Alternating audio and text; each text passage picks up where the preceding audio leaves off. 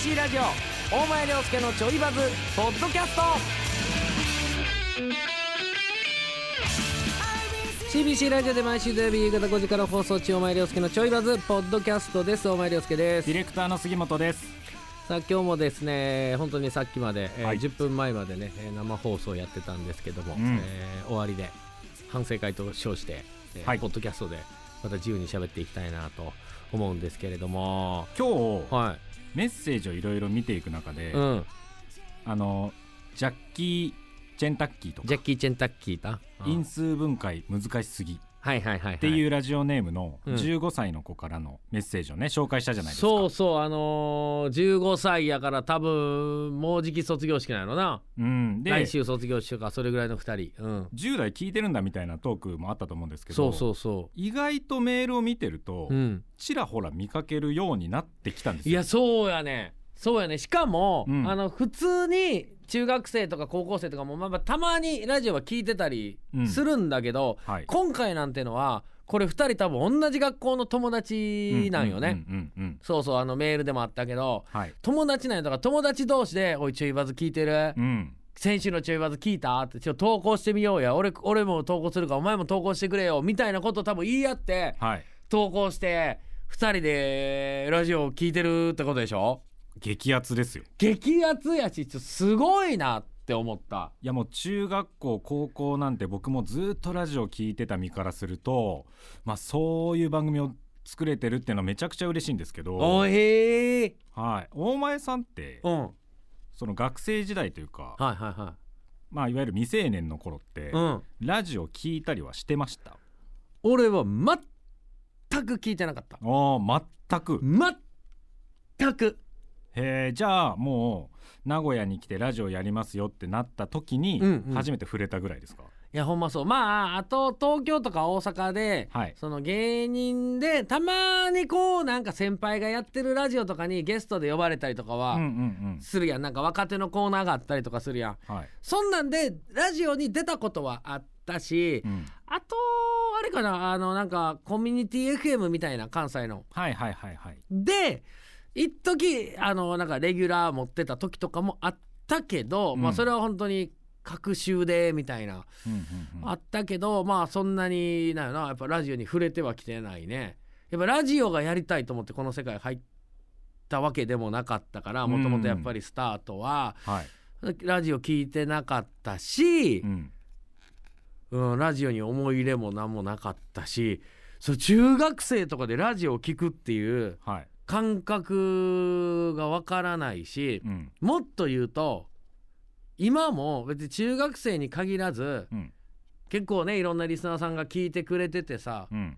ね投稿してくれたりとかさはい。してるやん。それめっちゃありがたいし、うんうん。それがやっぱめっちゃ楽しいし誰かが聞いてくれてるっていうことが頑張ろうっていう思いに変わるしこの人たちを笑かしたいって思って毎回やってんねやけど、うん。やってるからそこへの感謝はめっちゃある上ではいなんでラジオ聞いてんの？っていう思いもある。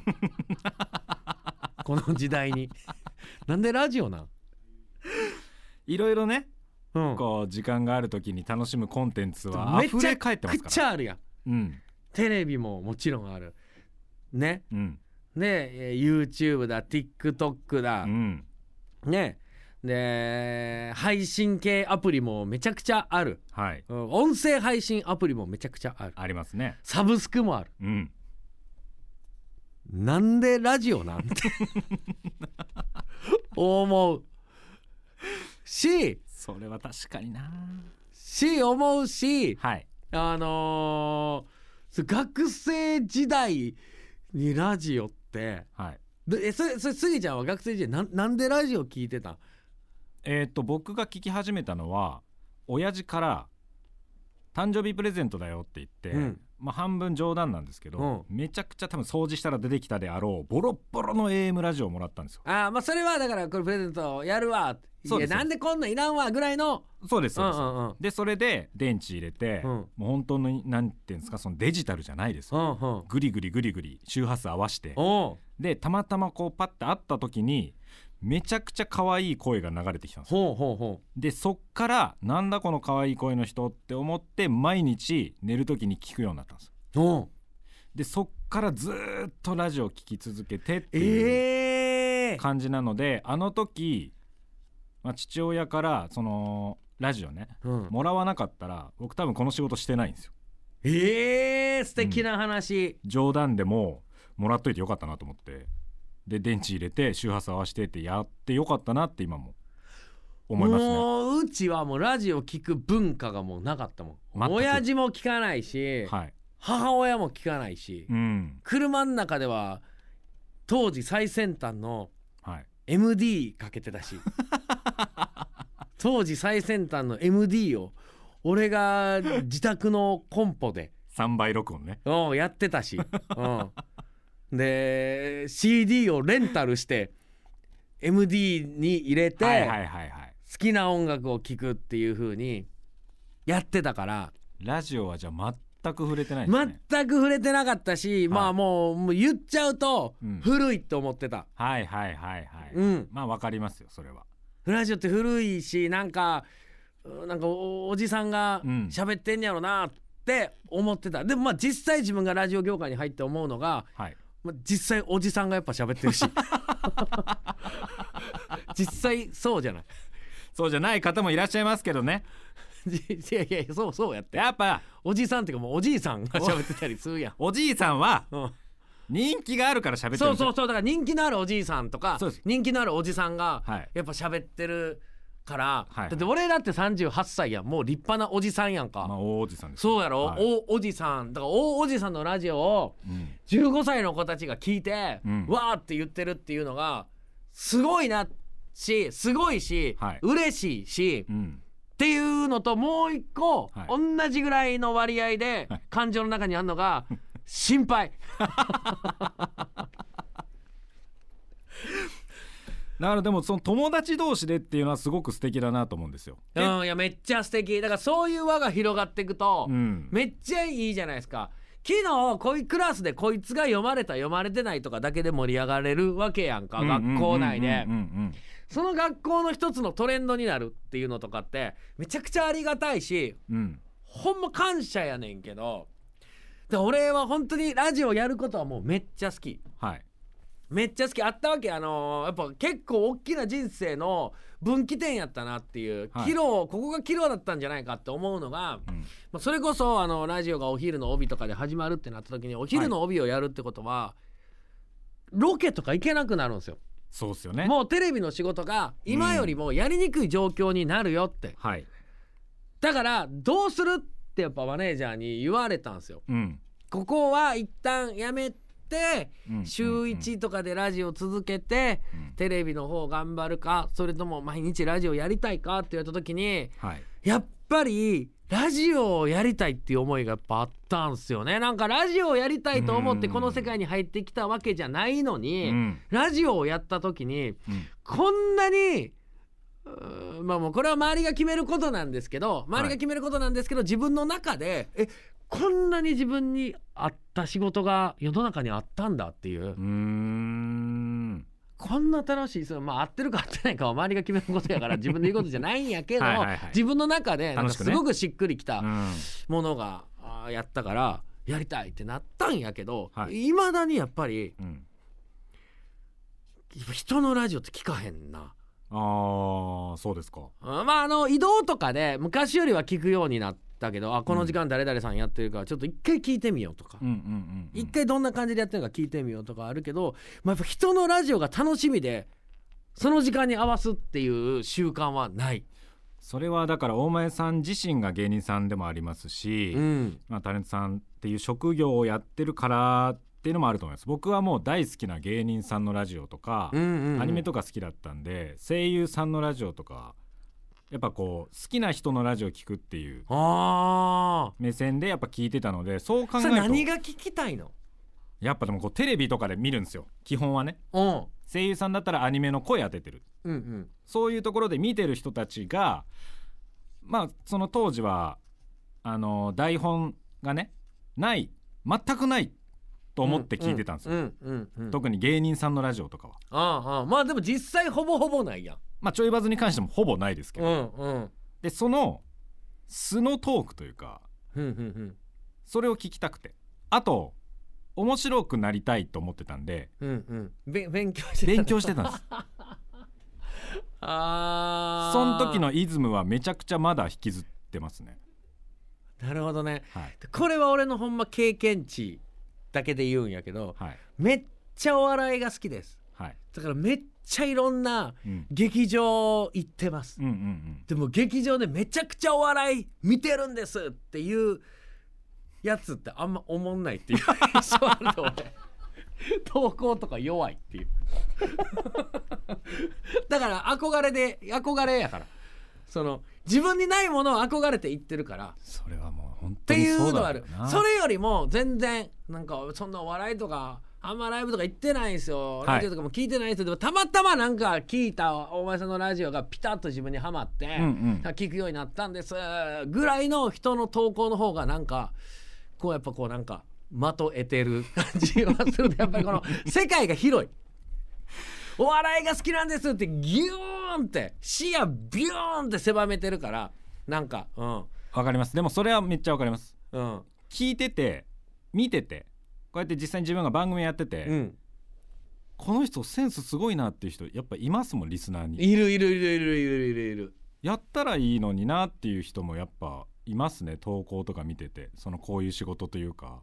だからでめっちゃ面白いやん。はい。めっちゃ面白い人ってやっぱいるわけ。本当に。マジでめっちゃおもろいな、すごいなって。はいいやこれライブで大喜利ライブとかしたら負けるかもなとかってあの思うぐらい面白いなっていう人もいるわけ、はい。でもそれに対してなんかそのたまにリスナーさんとかがうん「いやお前さんこの人とあのライブしたら負けんちゃいます?」とか言ってくるやついるわけ。はい。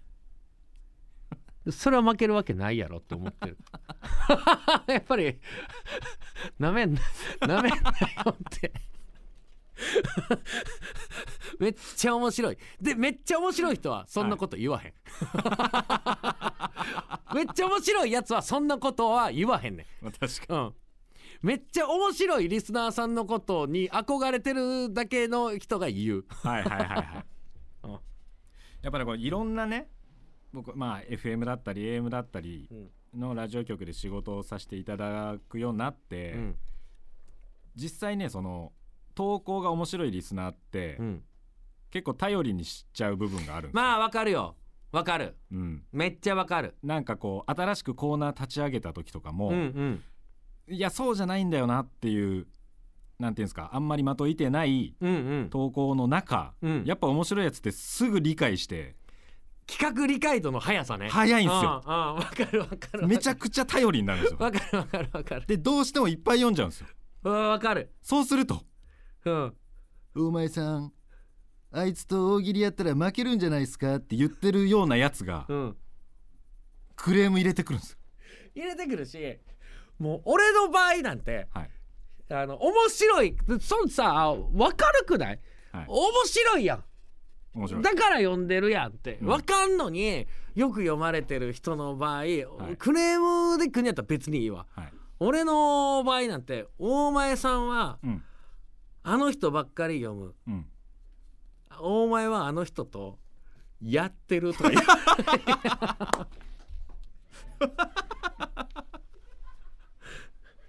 多分それ言ってるやつマジでおもんないやつ。もうだからもう自分がおおもんないから。自分がおおもんないからもう面白いも理解できてないからもう。で面白いとこっちが思って読んでるものもな何が面白いか分からへん。何が面白いか分からへんねん。はいはいはい。だからもうななんでかって言ってももうそういうところで理由付けするしかないねん。もうやってると思うことでしか心を保て全ない。然保てない。しでもそうなった時にやで。はい、えそもそもうん、俺のラジオを、はい。本当に面白いと思ってんのって思ってるわけ。理 理解してるって。はいはいはいはいはいはい。そうなりますよねでも。そうやろ。はい。むずいよな。そこのジレンマはもうめっちゃありますね。でもわかんねん。もうこれはもううん。こっちの才能のなさだっていうのはもちろん重々理解してんねん。うん。やっぱり面白いリスナーは面白い、はい。うん、でも面白くないリスナーというか、別にリスナーで言うというかさ投稿？うん。面白くなかった投稿もうん。俺が面白くできればうんうんうんうん。本来全員面白いのよ。そうですね。そうなのよ。うん。こっちがちゃんと拾いどころ突っ込むポイント、うん。広げ方とかでどんな投稿でも何でも来い、うん。全部面白くできますせってやれればうんいいんだけどはい。多分才能がないのよそこまでは。むずい。なかだからだからやっぱ俺はメッセージテーマとかもできるだけ、うん。あのー理想的な一番理想なメッセージテーマははい。何言っても面白くなるうん。のが最強のメッセージテーマやと思ってんねんな。はい。俺は、うん。ボケなくても面白いっていうようなメッセージテーマが一番いいなと思うんやけど、はい。でもやっぱさいろんな人のラジオ聞いてたらさもう本当になんか今日のなメッセージテーマは今日のお昼ご飯です。皆さんのねお昼ご飯、はい。今日何食べたか教えてください、うんみたいなさ。とかさあああるやん。じゃじゃ俺じゃじゃ俺はあれやで、はい。すごいなと思ってるわけ。はいはいはい。否定してるんじゃないはい。すごいなって思う、はい今日お昼ご飯は唐揚げ定食食べました。はい。ここれ面白くできる？俺にはやっぱそれができないわけ。はいはいはい。だから食べなきゃよかったお昼ご飯にしちゃうわけメッセージテーマ。なるほどね。うん。うん。これ食べたんすけどめっちゃ胃もたれしました。いやうんもう年やねんそれ、うんうんとかっていうやっぱそっち側しか俺はできへんねやはいはいはいはい。でもさすごいやん。し週末のおで 今週末のお出かけの予定。ああお前さん。お前さん。お前さん。はいプロデューサー加藤さん見てください。立ち上がってます。どうしたんすか？どうしたんすか？ちょっと怖いっつってる。すごい。直で聞こえるぐらい大きい声で怖いって言ってる。違う違う。どの番組がとか誰がとか言ってるわけじゃないで俺はじゃないで。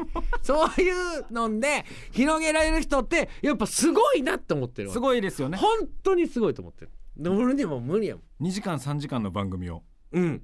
昼飯一本で。やれるんだ。そすごいです。ようやらんす僕は、うね。怖怖くてできないです。お母さんに伝えたいありがとう